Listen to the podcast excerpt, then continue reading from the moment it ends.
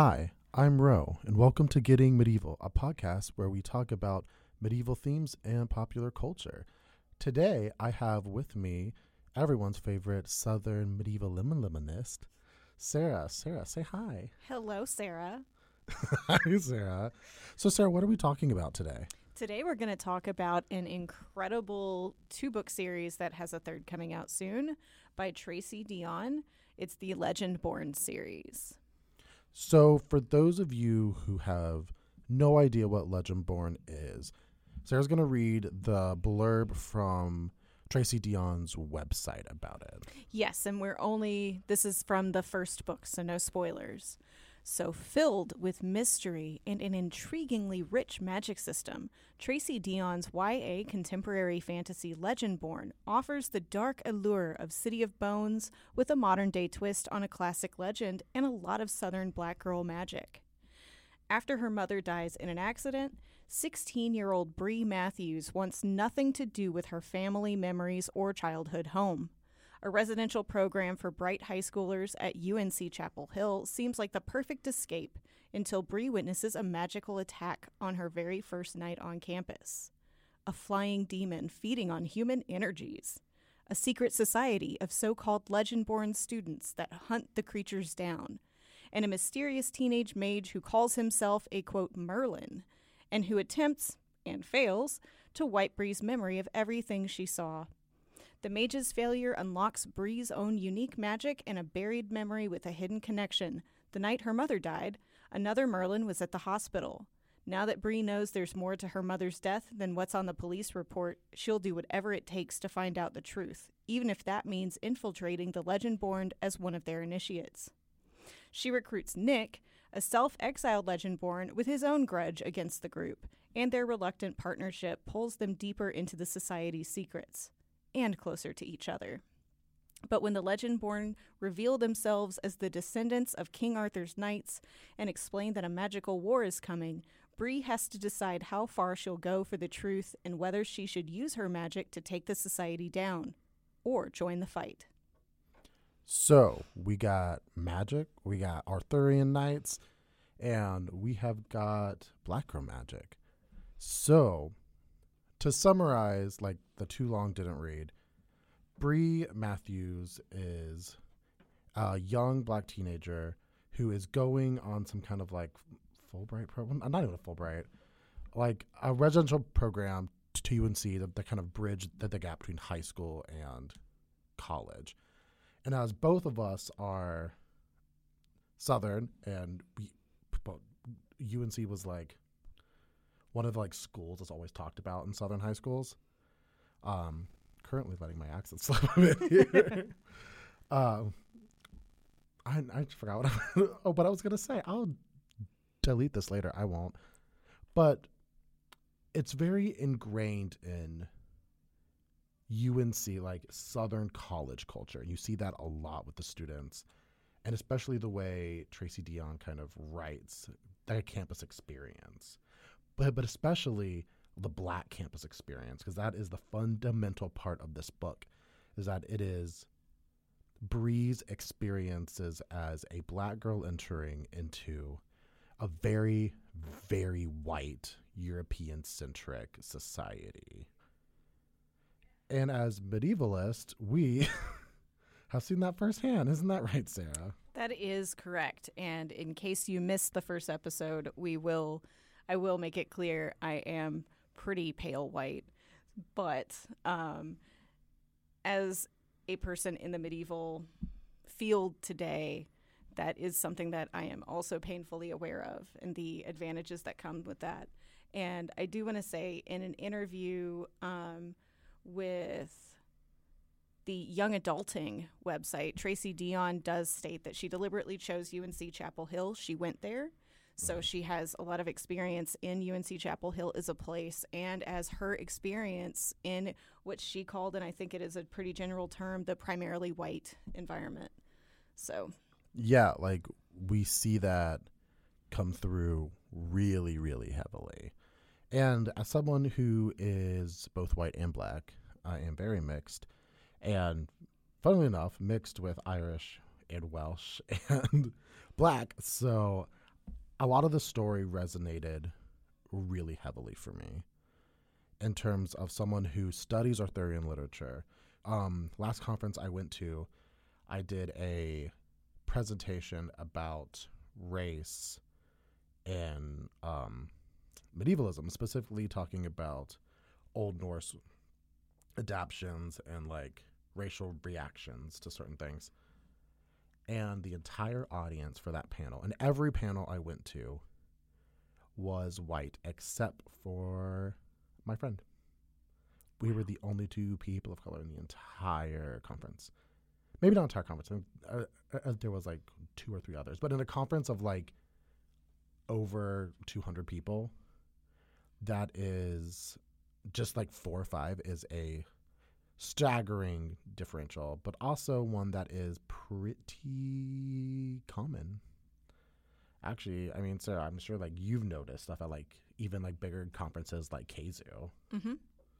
And I can, like a small aside, so I actually found out about this series at a panel at KZoo, Nice. which was um, young adult adaptations of medieval literature. And of course, you know, that's kind of considered the throwaway panel because the majority of the field is still older and white and tenure track. Wouldn't that be nice? But um, that panel or that session specifically was the most diverse that I went to, where we had lots of people of color, where we had lots of different types of people, and it coincidentally was the most interesting. That resulted in me going out and immediately buying both of the Tracy Deonn books because she's doing some really important stuff here, which they talked about. Okay, so Legendborn being a book set in the modern day featuring characters from medieval legend. Do we know what sources um, Tracy Deonn is explicitly drawing from? So um, she calls it actually uh, in in the interview I just referenced a little bit ago. She is almost exclusively pulling from King Arthur legend, which, as we've kind of uh, identified, these are characters that are not presented as real people, although people did like to claim lineage from them. Yes. Uh, but that is more just a trope of that time and a thing that people did.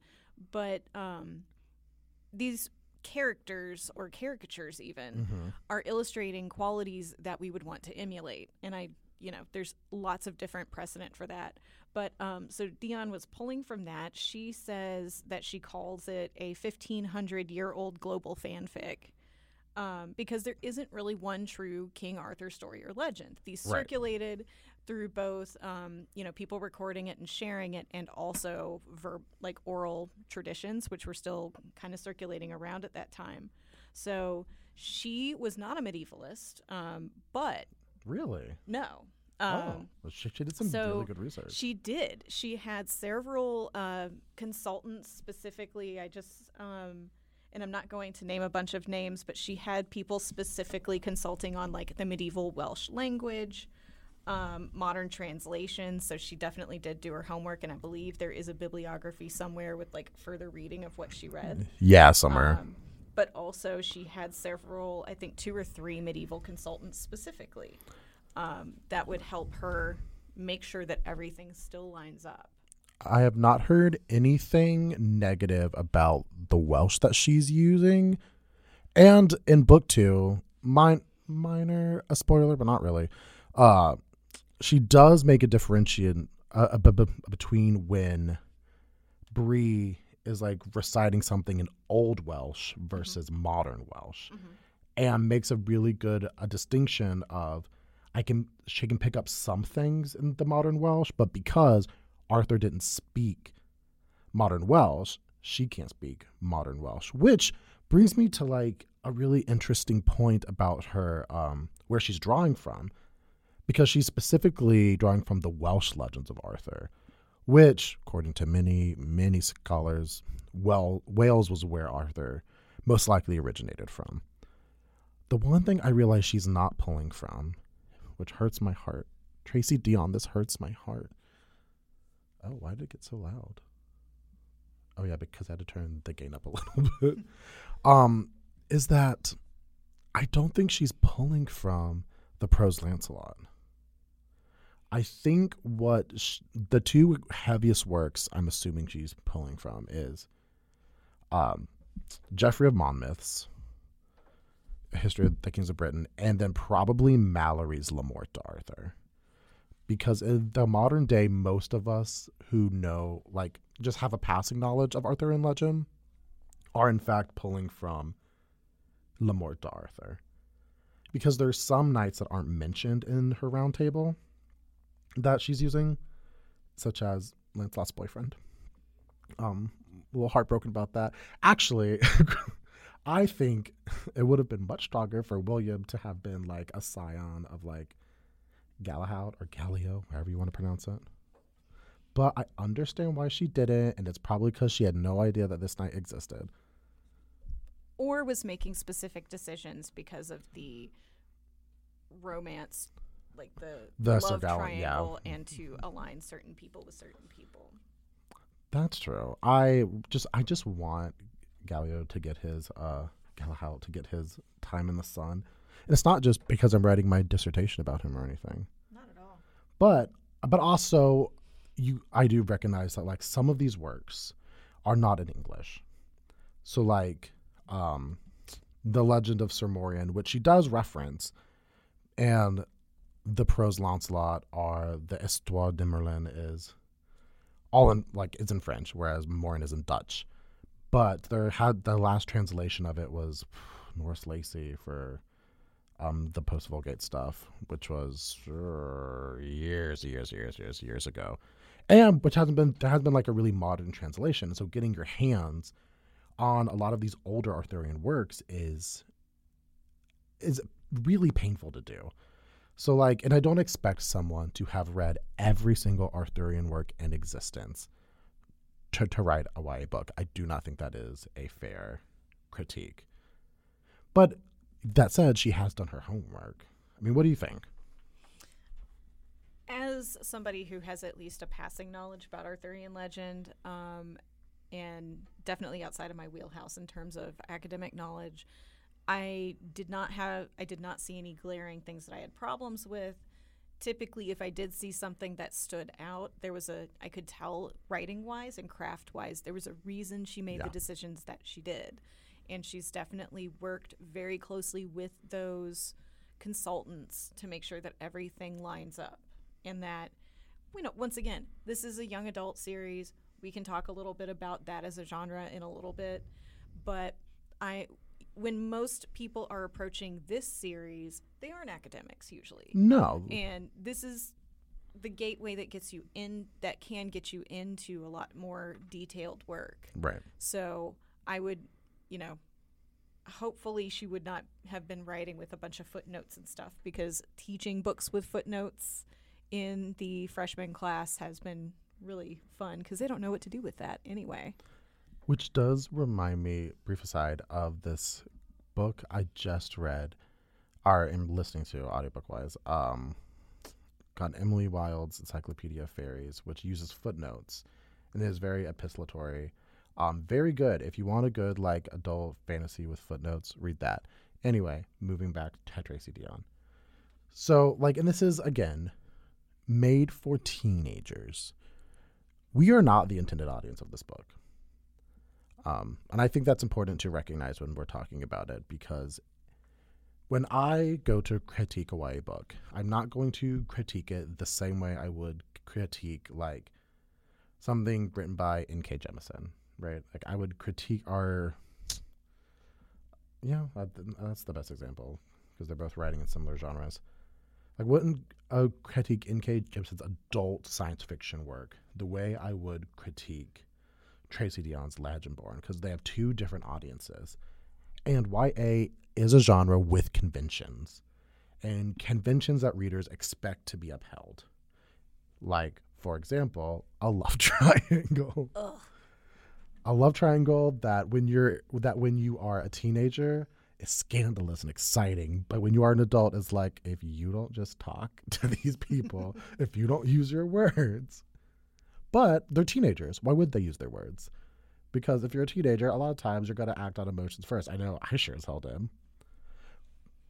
But I think go with that mindset going in, How do you think, Sarah, that Tracy Deonn used Arthurian legend, but in a way that is approachable for teenagers? Not appropriate, because I think appropriateness is a murky ground, It's a loaded word Yeah. at this point. Um, but approachable, I think, is a better right, one. right. We're accessible. Yeah. Um, in terms of the specific love triangle, and to, I mean, assuming that anybody listening to this isn't concerned about that level of spoiler, um, there, for an adult reader or anybody who's read a lot of YA, the love triangle setup is pretty obvious between Bree and Nick and Selwyn. Um, and we have our obvious like kind of character differences that that add to those tensions and nick and selwyn are like best friends or at least people who have had a very close relationship whether or not they like it at given points. But what that does is kind of prime us to get ready for the love triangle in king arthur Right. right um Because that is a fundamental part of Arthurian legend. but with these contemporary characters fulfilling different roles Right. Um, and I guess we we talked earlier about it being kind of a spoiler, but sorry, you're listening to this, so we're Right. gonna give you like two seconds if you don't want a spoiler. So, so I'm gonna say right now, if you don't want spoilers, we love you. Um, we'll see you next time. However, I think from here on out, we're probably g- gonna have to talk about some plot points. A few. Yeah, we're not, not- gonna we're not, not spoiling book two. We're not No, doing you the can big ones. probably skip around, but if you want to go in completely blind, now's your time to click off. But also, why did you click on this podcast, this episode? So, of course, one of the main things is that it, when you are part of this organization, uh, you are part of a line. So, you have that we talked about, you know, descending from lines. So, when you meet Nick, who's that kind of aloof guy in the beginning and is the first love interest for Bree, he is part of the line of Arthur Right. and is being set up by his father and by the rest of the group to you know take his place eventually and that's a very loaded position for him to be in so Bree is his uh, did they say squire yeah, Squire. or page she was Ooh, page. page which has its own complications in terms of contemporary opinions Right. also, it's very loaded. I think racially as well. Yes, uh, that was a big one for me. Um, but then we have so she has no dis- line of descent at the point in the beginning, but then of course we have Selwyn Kane, who's like your typical broody goth boy, um, who I love because he's a shithead, and I love shitheads. We love a broody goth boy in romance, the one that has a tattoo that's a little bit scandalous. He's a little bit dangerous. He's He- mad. he's, He's, always angry. He's mean. Yeah. So show me that. I will 100% go for that person. But um, he is a descendant of Merlin, which, if you have any knowledge of the King Arthur legend at all, you know Merlin is a complicated character. Yeah. And Merlin, I mean, yes, he does support Arthur, but he's got his own motivations. Right. And then, so we've got these lines set up and these kind of relationships. So, like, Merlin kind of serves Arthur, but also has his own motivations. So, we have that with Selwyn and Nick. But then you find out, and here's our big spoiler is that, of course, Bree is actually the line of Arthur. Dun dun dun Dun dun dun which is fantastic and throws a whole bunch of things. Um, and like it is one of those YA things that is very, oh well, duh. right. But even when it happens, you're like, I knew it, but You still, like, you but it's it satisfying to God, see it's it. so satisfying. So then we find out of, that Nick is the line of Lancelot, and there's our. That's how it's really priming us for that um, relationship between those two. Right. Well, I will say that like it her being the scion of Arthur is satisfying in that the shock of all of those white people's faces. But then when you realize how she's the scion of Arthur, it's not satisfying and it's tragic, but it puts a light on very real problems that because her ancestor was, and this is a trigger warning here, so I'm gonna give you like a couple seconds was assaulted, was raped by the then scion of Arthur, who was a part of well, was part of Nick's family, right? Was it like Samuel Would have been a line of descent, yes. Right. And that's why they assumed that Nick was also. the son of Arthur, and the and it it doesn't shy away from the fact that it happened. I really like, and I don't. Let me finish this. I Yes. really like that Tracy Deonn has us sit with that Yes, and does not make it comfortable. right. That because that is something a way to reckon with the past and really show how this works. And she didn't pull the punch. And for a mm. YA novel, is specifically, mm. I was really impressed with how she handled that. Yeah, because and I think we grew up with YA novels that didn't hold punches a lot of the time with stuff like that. Like there were some that really like hit you hard. And and I think current publishing trends lends to very utopian style of works because you have a, this new like wave of readership, which isn't everyone. I'm not trying to generalize just stuff I have seen online of like we can't really have these conversations like why do, do, do these books have these things it's like well because if we don't sit with it if we don't or, or if we're not forced to confront it because this is a part of american history right? Like this is something if you are born in america you have to sit with the legacy of what that entails. And especially writing this book about a 17 16 year old well 17 by the time of the two black girl who is thrust into this world of not just white people but rich old-blooded old money white people who almost undoubtedly it's not just nick's family who has had enslaved people. I am assuming almost all of them at one point owned another human being. And that is something that tracy deonn makes you sit with makes you understand that Bree's ancestors fought for their place in this world and fought and clawed their way up from oppression through, and it's a really maternal thing that when she talks to her ancestors, they all tell her that, like, you are this weapon that has been forged through years of a struggle, uh, the years of us living. And for me, and as much as I love like Arthurian legend, I think it's really important to, to understand that some of these knights would absolutely do this. And that, because there's, I forgot which knight it was, it might have been Boris, but who did assault someone. A lot of them did. Not, I don't think Lancelot ever did because he's the golden boy. And I know Galahad never did. Don't think Gowan did either, but some of the other ones, and wouldn't assault women, but assault giantesses. And I'm making that distinction because giants were not considered, well, to, for lack of a better term, weren't considered white. If we're going to use to, uh, today's kind of racialized anthology here. And so taking one to wife, which meant killing the husband, which was often abusive and evil, but then forcing yourself upon her was something that is common in quite a few legends. And to have that shown up again, to have that kind of scene that like Bree is othered by everyone in this order. She is seen as either this mythical savior or the problem.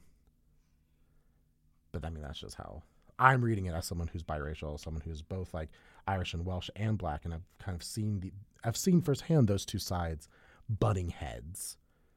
It is not triggering for me, I think is the right word, but some of the things that they said to her, I was like, oh yeah, yeah, yeah, yeah, yeah. That's like it's not an exaggeration. It's not like uh, a Tracy's putting this in for shock value. It is top down what she most definitely experienced, what people have experienced, what Black people have experienced time and time again living in the South.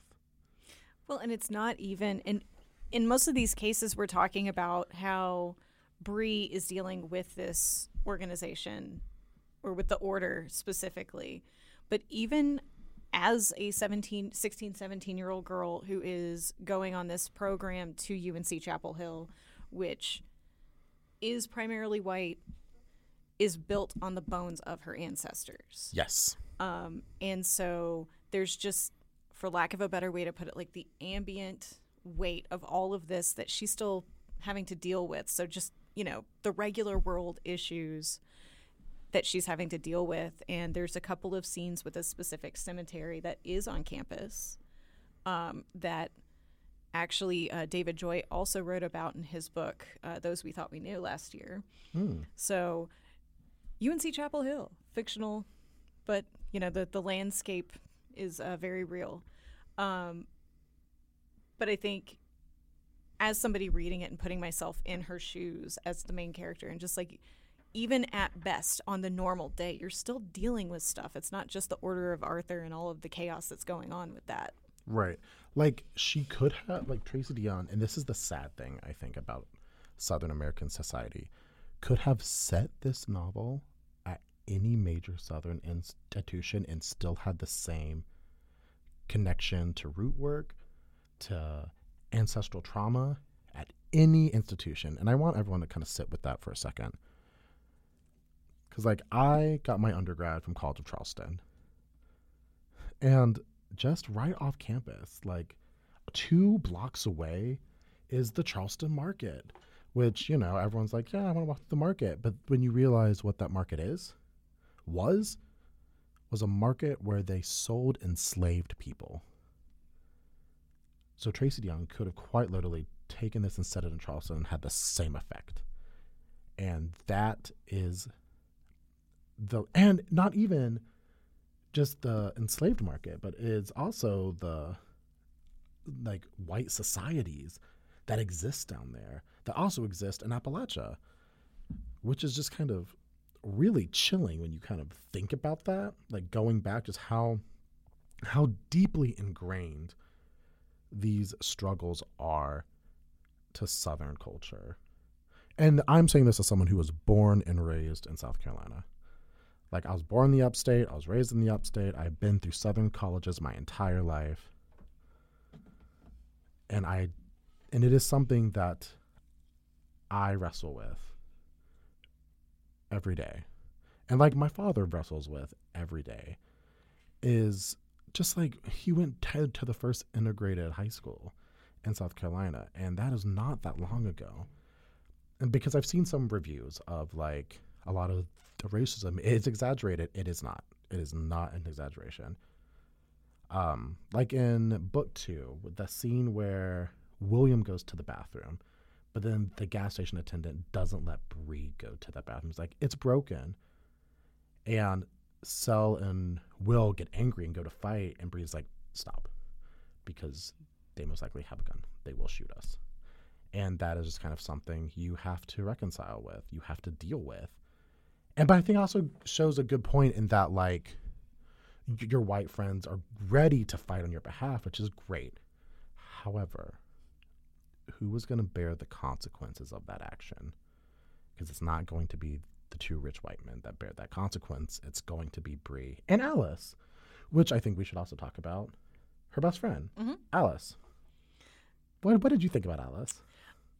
I mean, there's always that trope of the best friend in the YA novel. Right. Um, I love a good best friend. I also love a good best friend. I have a good best friend. Period. Uh, but I th- what I think was interesting with Alice specifically was she's also a person of color. She's also Mhm. experiencing a lot of the same things as Bree. Yeah. And when it comes, you know, they they do have that kind of trope of Bree has to hide things from Alice initially, but then Alice is brought in Right.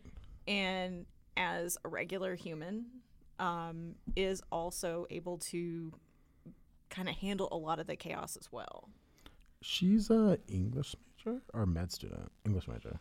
I forgot what Alice was. Because one of them is an English major, I'm pretty sure. that sounds like an alice thing but Yeah. I'm not gonna lie, I did not pay as much attention to Alice as I did to everybody else in this novel. Because for me, Alice was kind of there, got on my nerves a little bit, and then be- became better. well and of course with as with any kind of and these are pretty big books especially for a YA Yeah. novel um, the beginning was a, even for me as an adult reader i had to kind of reread some parts because it's very complicated there's lots of characters that they're introducing and a Yeah. lot going on um, But speaking of characters, do you want to talk about Sel? I you want mean- you want to talk about Sel, don't you?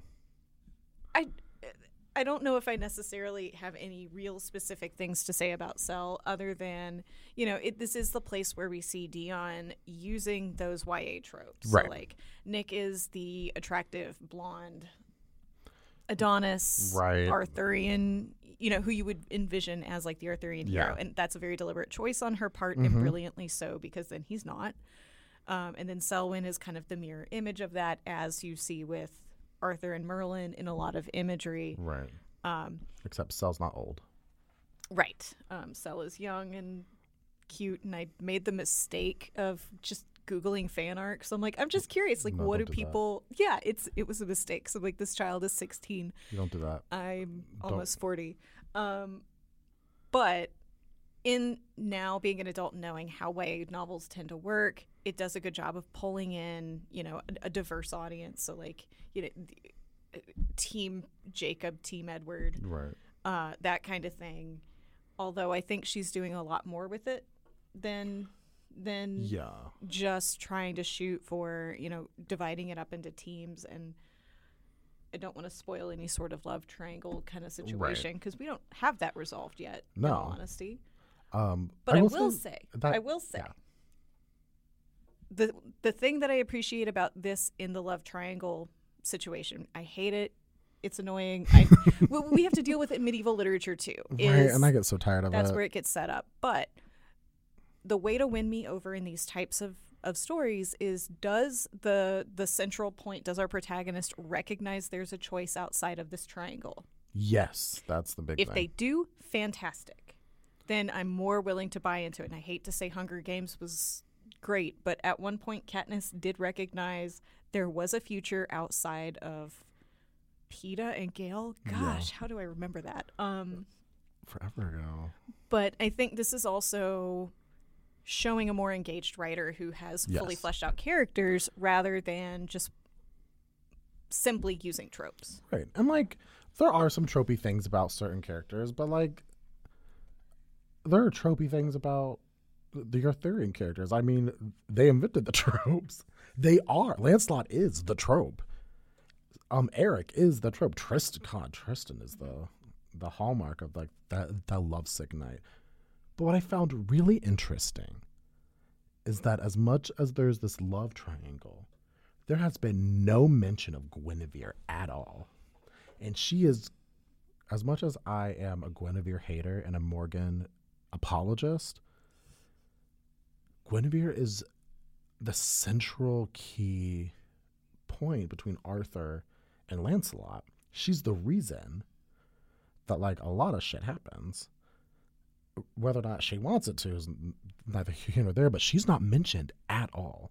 Even though the Selwyn Bree Nick tri- triangle is shaping up to be very Lancelot, Guinevere, Arthur. Except there's no technically there's no Guinevere.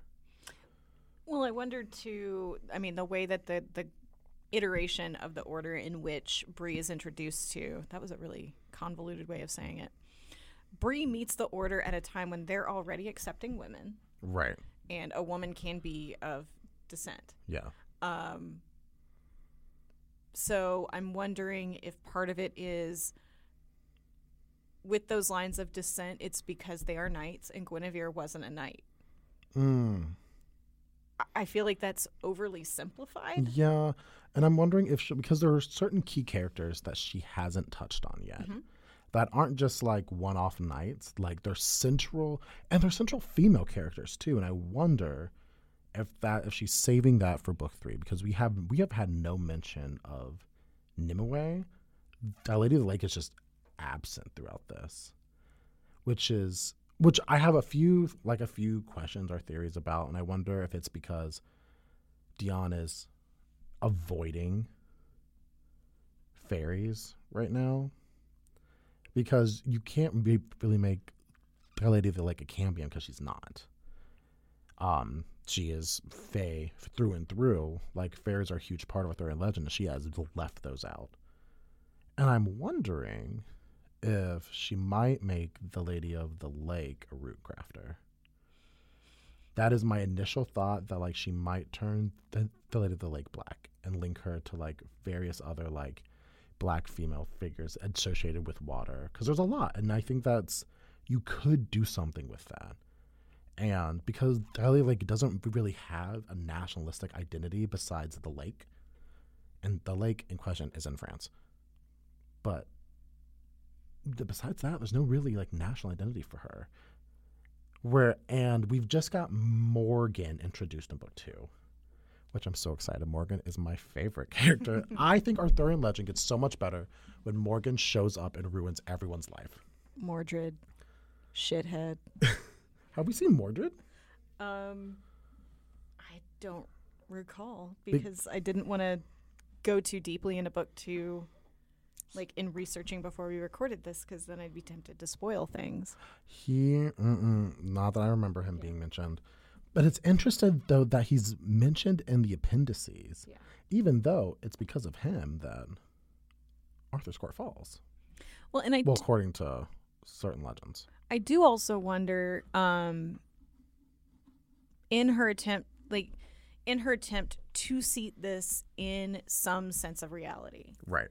um, and in contemporary, in a in a in a world in which uh, young adult reader is going to recognize Yeah.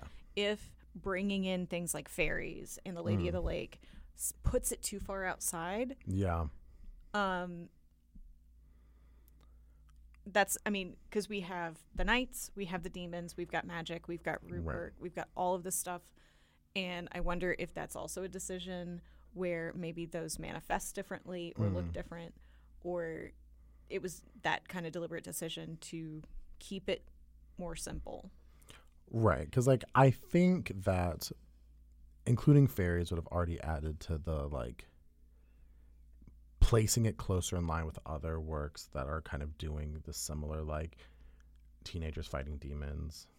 I mean, reading this felt really similar to like the Wednesday TV show. Yeah. Um, I just tore through the Holly Black uh, Elfhame series, and there were parts of that where, you know, that's got characters with similar depth, but since Elfhame has a lot more like the quote magic magic, it doesn't hit the same. I'm wondering if she wants to avoid any more City of Bones comparisons, which is valid and fair. Um, I would also not want to be compared to City of Bones. Cassandra Clare, do not sue me. Don't listen to this. I will say that this is one of the books that got me back into YA. Mm-hmm. Um, I was just to I called out of it, like I guess when the first Twilight book came out, because I was in my early twenties at that Yeah. point, and I didn't come back until last year, and was like, oh, these these really are a force. They've Yeah. Uh, grown. Yeah, some of these YA books are that are doing. I don't want to say that are, that, that are doing adult literature because that sounds awful, but are like straddling that line between writing for teenagers, but also writing at a level where like they know that older teenagers can handle it. She uh, well, yeah, I think she recognizes that teenagers today are a lot different than teenagers 20 years ago and they're dealing with a lot more issues and they've Right. grown up in a whole different world than I did. Yeah. Like I can't even imagine. I don't even want to imagine being a teenager right now because that sounds awful. And like, but seeing what Bree goes through when she's thrust into this world of knights and whiteness and trying to navigate. Suddenly, everything you knew about your world is wrong, which is like a standard YA thing, right? But then being called page by white people and being ordered around is very demeaning. And then dealing with like in book two, dealing with like the regents that are because there's a scene where and this is a spoiler, so come back in like two minutes, where she undergoes the rite of kings. And instead of letting her ca- complete it, they drug her and lock her up and keep her and chain because they don't know what what her problem is. And then she says to them, "Would you have done this to Nick?" And they're like, "Well, no." And they're like, "Yeah, because you're only doing this because he doesn't look like me." And then which one of them's like, "This isn't about race," and like he's spluttering. And it's like, well, now that you said it, it is about race. And when he calls her like the Welsh word for mistake, I was like, oh, girl, if you don't start killing these people, um, I need to start swinging. But also, they're just so awful and evil. And and and they're being uh, portrayed like they're like in their minds they're doing the correct thing, even though when they get called racist, they immediately like shrivel up and was like, "Well, no, no, no, no, no. This isn't race. Like we do this for anyone that's like a once born, not like." But it's like, but you, but you wouldn't, and you know that, and that's what's also kind of frustrating reading is like, how many times have like someone like, for example, my dad when when he got like fired because he was making too, too, too much money and they could hire three people to do what he does for his for like split. And was like was was not about race. It's like well What is it then? because the three people you hired were younger and white. So but it's just it goes to say like this is just something that like that black people have to deal with. Because like my dad always told me you're gonna have to work twice as hard for half as much and Bree like understands that, and but also has to like reconcile. And I think she, she does at the end of book two. Like, do you want to be like king over all of these like shitty white people? Like, do you want? The do you actively want to be Arthur Scion? Because I would be like, no. I like, and does, especially when Arthur is a shit stain. Sorry for the language, but we gotta talk about Arthur being a shithead, and not in like the fun way, and like a Arthur's awful, and because he thinks like t- typical white man thinks that like, sorry, typical white king thinks that like not king in a good way, king derogatory. Thinks that like his way is the only way that should ever matter, and he is unwilling to, to listen to Bree completely unwilling. Well, it's the benevolent kind of I know what's best for everybody. Yeah. And you don't recognize this now, but you'll be happy later when you see that I did this thing that was incredibly horrible and racist. Mm-hmm. Um, I do think it was interesting that Nick's reaction to finding out that he isn't the scion of Arthur and that it is, in fact, a young black girl was not he wasn't as upset about it as I would imagine a lot of other people in that order would have been. Yeah, I was very worried he was going to have not a good rape reaction, and then Bree's heart was going to be completely shattered. And that would have been a, an easy way to break that triangle early Yeah. on. Um, so it, I thought it was interesting that he was more. Words are not coming to me today. Um, that he wasn't a shithead like his dad. Right. And I do think one distinction to make about his dad, who is like the running the order, is that his dad was it Tennyson?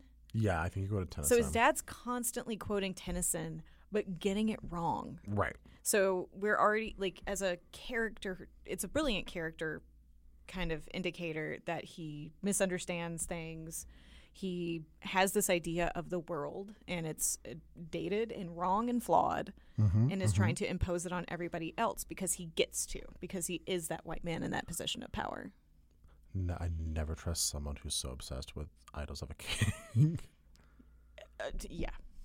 um, because like even Tennyson got a lot of his shit wrong, like interpreted in a way that was fitting Victorian society at that time, and my hatred of the Victorians knows no bounds. I think. Um, I sorry sorry for all you Victorianists out there. I just blame Victorians for the way medieval studies and medieval literature gets reinterpreted now.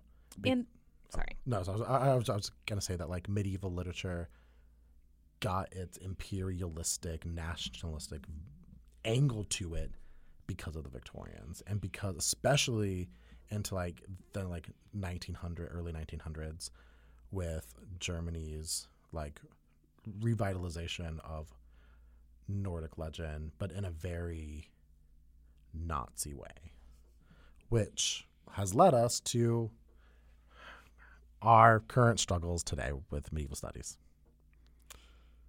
And I do think there is just a certain type of person who is drawn to specific fields. And we've talked about the mm-hmm. problematic aspects of people who get into that kind of Norse uh, Yeah. with some medievalists. But then also, with, you know, if you're into Victorian, that's a red flag for me. like if you're that kind of person. Right. And like it depends on like it's very much the why do you like the Victorians? Because like if you think it's cool and whatever, yeah, sure. But like if you are reading it because you think Queen Victoria was right, we'd have a conversation. Same with like if you're into like Sparta, why are you into Sparta? I need you to tell me why. Because if it's the whole like they were like an elite race, blah blah blah, it's like is it the eugenics that makes you happy? Or is it because they were just wild? What is your Roman Empire? Like, what is your Roman Empire? I mean, I can't really talk because, like, I do Arthurian legend, I mean, mine is Norse. Beowulf. and like, and I'm fully aware of the types of people that that draws into. Yeah. Because, like I said at the conference, like you have two different types of the way people use medieval literature, and if it's knights, it's this weird crusader ideology, or if it's Norse stuff, it is like we are the true master race, and they use Vikings a lot, and like I don't Vikings. I'm gonna just wear a sign that says Vikings was a job with a little heart on it. Vikings was a job. but that being said, because that was a little brief tangent and aside that I think I have at least once an episode now. so this one might get slightly edited out because I think I had a same tangent with Ian. Well, we all have our, our own, like, the th- we have our Roman what's the thing we don't have chill about? And apparently mine's Beowulf. right? Like mine is definitely Yeah. Arthurian legend, which and going after people who have the wrong ideas. Right. Which, so speaking of Bree's dad, um, not Bree's dad, sorry, Nick's dad, and his constant misquote because he compares her to Sir Morien, like at the end of book one, or mentions him. I forgot what he says about him, but I know it's wrong. Because, like, he says something about, like, I forgot how he calls Sir Morien, but refers to him in a very derogatory fashion. And like in my mind, I had to think about okay, so why are, are these people still racist in 2023? Like, why are we doing this? Um, whoa, hello, Holly Black. Sorry, Sarah pulled up a. Um, what Sarah? What did you just pull up? That me Um, so I am a big fan of Holly Black. Mhm. Um, and apparently she reasonably recently did a retelling of the Legend of Sir Morien. So we might have to come back and talk about that. I love how Sarah just keeps showing me things and it's like, hey, I'm coming back. I was supposed to have a round table of, of, of uh, Kiko. It's simply not happening. Can I be your Sir Bedivere? yeah. He's my favorite. now. Okay, you can be him. Um, but I don't want to be Arthur. uh, but anyway, so um, Nick's dad compares Bree to Sir Morien at one point, who is one of the like few black knights of the Round Table. Um, and he gets his ass handed to him in book one and in book two, and it's and it's always a great time to watch, actually. But that being said, like Tracy Young acknowledges Sir Morien, Mhm. but interesting, he doesn't put him as a legendborn. And I'm wondering if it's because racism of like not on, on Deonn's part, but of like the order as an old European order. And there is this ideology, even by some of the pages and squires, that like at least one of them is really racist in book two. And is like, she shouldn't be here. And it's like, well, girl, well, she is. Like, what are you going to do about it? Well, tried and failed. But it's really interesting to kind of see like these people are so beholden to tra- a tradition that they don't think that they're racist. But from an outsider looking in, it's like, no, y'all are hella racist. And there are some like openly like racist uh, remarks about her, about her hair. When in book two, I'm thinking of uh, specifically when one of the like Legendborns like makes a comment of her like needing to like straighten her hair or something. Wasn't there a scene in which she ended up? I think Alice brought her um some of her hair products Yeah. because like she was she had to stay in the like the orders compound or whatever. compound and um didn't have stuff to take care of her hair and I noted that Alice had to bring it to her. Yes. And it was like even though I think Nick had was protecting her and Mm. brought her in, like just the things that people aren't aware of. Mm-hmm. And that goes into like for lack of a better way to put it, I've, I've called it like ambient racism or just like that Yeah. entrenched. We don't know. And it's not like he did it deliberately and it's not like it was intentionally an act of aggression, but But like somebody had to help take care of her because she didn't she wasn't able to there. Right.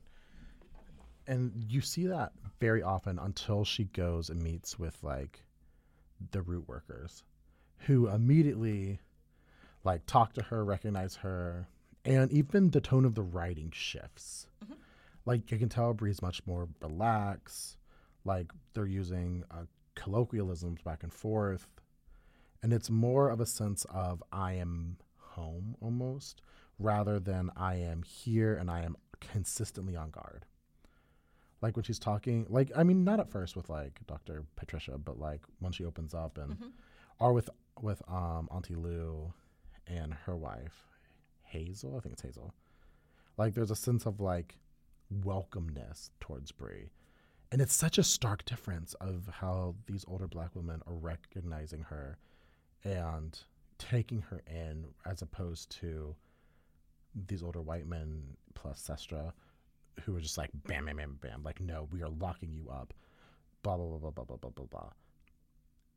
And also it's like so it's like she's Also thought it was really interesting how much of Tracy Deonn's experience is also rooted and I guess pun intended. Um, she also is very deeply involved with food. right Southern food. yeah And of course, with that being such a big part of Appalachian culture, and, black cultu- culture and too Black culture is food because it's it's an act of, of love and taking care Right. of somebody. And in those scenes in book two, when she does finally meet and, and go to be with the root workers, Hmm. I felt myself relax, just knowing Mhm. she's going to be okay for the next few chapters because Right. she is here. yes it was a moment of peace and a moment of like who and also we're, we're getting to, to experience her with with the black side of her magic and i really like that instead of like have forcing her to only choose like the arthurian side the european side she got to experience both. And i think that's so important for her as a character because all too often i see characters who are black who are like forced into these european magic systems and not given a chance to explore their own kind of magic systems. And like sometimes the author doesn't even uh, present that as an option. It's like well the only kind of magic here is this one that was made in western europe by merlin. And it's like well mm, which also leads me to like a speculative question which i think since we're running out of time a good question to kind of end on is do you think deonn is explicitly leaving out like i'm sure there's other orders or stuff that fight demons. That's not just arthur.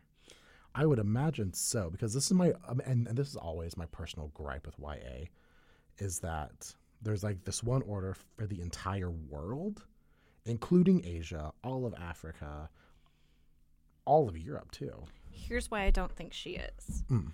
Um, if she does, then this goes really Rick Riordan. yeah that's true Um, and either you know now she's responsible for building out this whole universe, Right. or in doing the thing that he finally intelligently did, which was handing hand over. it over Um, and fun fact, all of his papers are at Texas State University in the Wittliff collections, oh um, including his middle school journal. i do like rick Um, yeah, he's Texan, but I I want this to stay focused on this. yeah i know I, I Uh, definitely agree I it would be an interesting thing, but I think it would also discount from what's happening here and how important that Bree is. Yeah. I would like I would like an acknowledgement of like we can't be everywhere at once.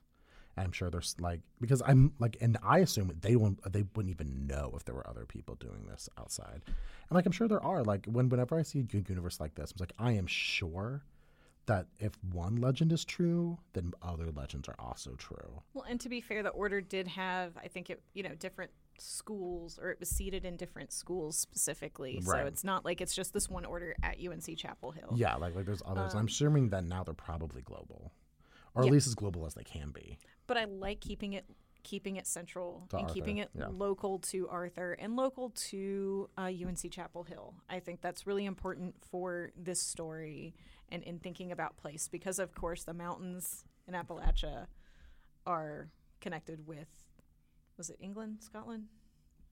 Like that mountain range split at some point. Yeah. So I think it needs to stay. S- No. When I say small, that's a big small. Right, a big small, but like stay with one legend rather Yes. than start pulling from like, whereas like suddenly there's a Valkyrie. I would be so mad. I wouldn't. As someone who loves Valkyries, I would not be mad. I would be like, I'm confused, but I like I just really want her to bring in more of Morgan Le Fay.